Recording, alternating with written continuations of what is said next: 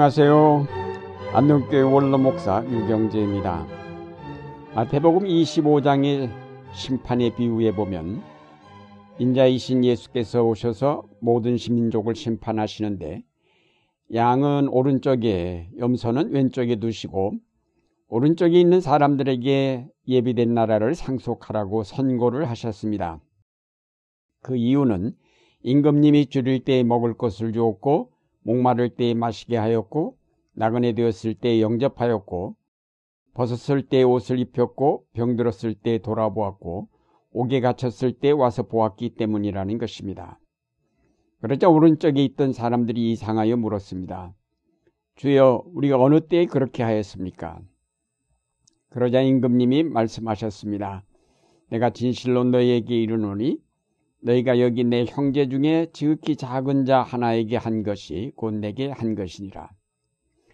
오른쪽에 있는 의인들이 한 일이란 지극히 작은 일들에 불과합니다. 너무도 평범하고 작은 일이어서 사람들의 눈에 띄지도 않고 관심의 대상도 되지 못합니다. 더구나 그 대상이 지극히 작은 자일 경우는 더욱 그렇습니다.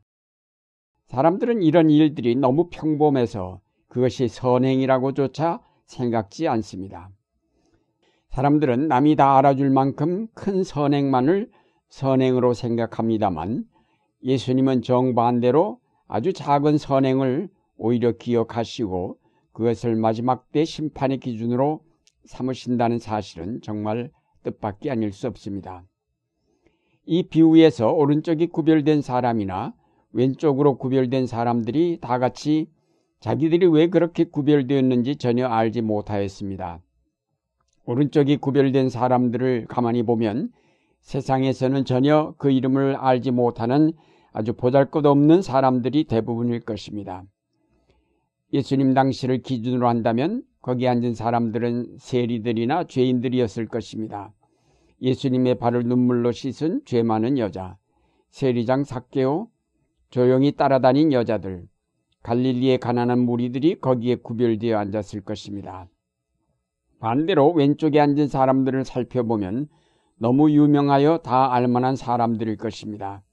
유명한 바리새인들과 대제사장들과 율법사들이 거기에 앉았기에 이 사람들을 모를 사람은 없, 아무도 없을 것입니다. 처음에 임금님이 사람들을 이렇게 구별해서 앉혔을 때에 오른쪽에 있는 사람들은 기가 죽어서 이제 우리는 별 수 없이 지옥에 떨어지는구나 라고 생각했을 것이고 왼쪽에 앉은 사람들은 이제 우리는 그렇게 바라던 천국에 들어가는구나 라고 생각했을 것입니다. 그런데 판결은 정반대로 났습니다. 예수님의 비유는 항상 이런 예상을 뒤엎는 특성을 가지고 있습니다만 이 비유는 특히 그렇습니다. 오른쪽에 있던 사람들은 놀라서 임금님을 쳐다보면서 잘못 판결하신 것이 아닌가라고 의심했을 것입니다. 그뿐만 아니라 자기들이 그렇게 구별된 까닭이 너무도 작은 일들에 불과한 냉수 한 그릇이나 밥 한 그릇, 옷 한 벌 준 일에 있다는 사실을 듣고 더욱 놀랐을 것입니다. 반대로 왼쪽에 앉은 사람들은 너무 기가 막혔을 것입니다.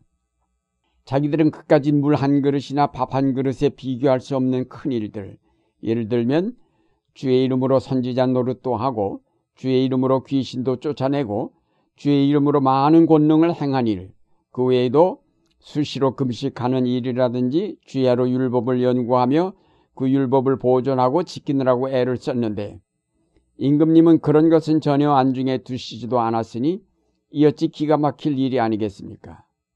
우리는 여기서 몇 가지 신앙의 교훈을 생각할 수 있습니다.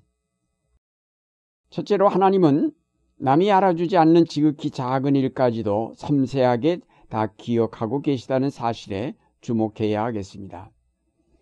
다른 사람들이 알아주지 않는 숨은 봉사, 지극히 작은 선행, 고난을 견디며 하나님의 의를 따라 살려고 했던 신앙의 삶을 하나님은 다 기억하시고 마지막 때에 거기에 해당한 상급을 주십니다.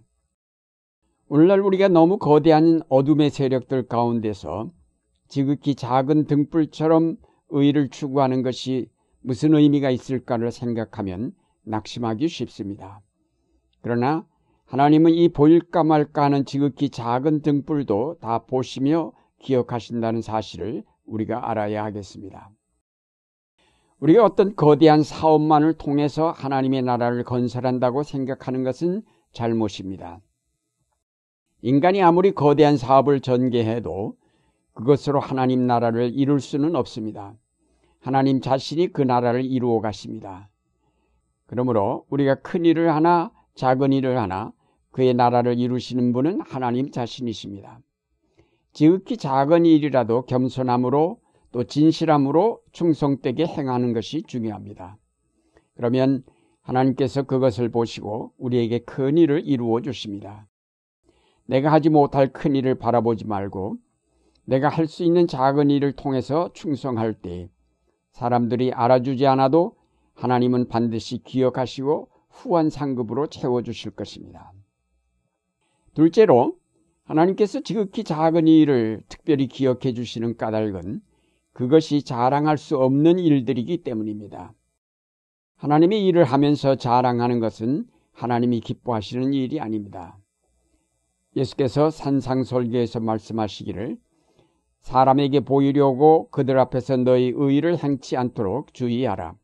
그렇지 아니하면 하늘에 계신 너희 아버지께 상을 얻지 못하느니라고 하셨습니다. 그러면서 구제할 때는 오른손이 하는 것을 왼손이 모르게 하라고 하셨고 기도할 때는 골방에 들어가서 하라고 하셨으며 금식할 때는 머리에 기름을 발라 티를 내지 말라고 하셨습니다. 우리에게는 자기가 무언가 좀 남다른 일을 한다고 생각되면 남에게 보이고 싶고 인정받고 싶어 하는 마음이 있습니다. 그러나 사람에게 인정받는 일은 결국 하나님의 일을 하는 것이 아니고 자기 일을 하는 것이며 하나님의 영광 대신 자기의 영광을 구하는 것이 되고 맙니다. 그래서 사람들이 출세를 하거나 큰 일을 많이 하게 되면 자랑하게 되고 교만해지는 것이 그 순서입니다. 한국교회도 이 큰 것 좋아하는 병에 걸려서 작은 것은 눈에 보이지도 않습니다. 하도 큰 교회가 많으니까 작은 교회들은 교회같이 보이지도 않습니다. 큰 교회를 이룬 사람들은 항상 자랑스럽게 생각하고 그래서 그 목사는 총회장 되고 명예박사도 받지만 작은 교회를 하는 목사들은 항상 자신을 부족한 사람으로 생각을 합니다. 그러나 이에 대한 하나님의 판결은 우리가 예상한 것과는 전혀 다를 것입니다. 하나님께서 우리를 지극히 작은 것 속으로 몰아넣으시는 까닭은 거기서 겸손을 배우고 섬김과 희생의 의미를 깨닫게 하시기 위해서입니다. 인간은 조금만 커지면 교만해지고 하나님을 우습게 여기게 되기 때문에 하나님은 인간이 큰일 하는 것을 별로 좋아하시지 않습니다. 남에게 자랑할 만한 일이 못 되는 지극히 작은 일에 충성된 자가 되어야 하나님께 칭찬을 받을 수 있습니다. 벌써 남에게 자랑할 만한 일은 이 땅에서 칭찬 다 받았기 때문에 하나님 앞에 가서는 받을 상급이 없습니다. 사실상 우리가 하나님 앞에서는 아무것도 자랑할 것이 없는 존재가 아닙니까? 우리가 아무리 큰 선행을 하였다 하더라도 우리가 아무리 하나님을 위해 큰 일을 이루었다 하더라도 결코 자랑할 것이 못 됩니다. 우리는 구속받은 은총에 감격하면서 겸손히 그리고 묵묵히 하나님께 감사드리며 그가 맡기신 일에 헌신할 따름입니다. 사랑하는 여러분, 예수님은 그 자신이 지극히 작은 자로 이 땅에 오셨습니다. 그는 자신을 감추고 철저하게 아버지 하나님의 뜻과 그 영광만을 위해 일하셨습니다. 지극히 작은 자로 자신을 낮추셨을 때 하나님께서 이제 그를 들어 지극히 높은 자가 되게 하셨습니다.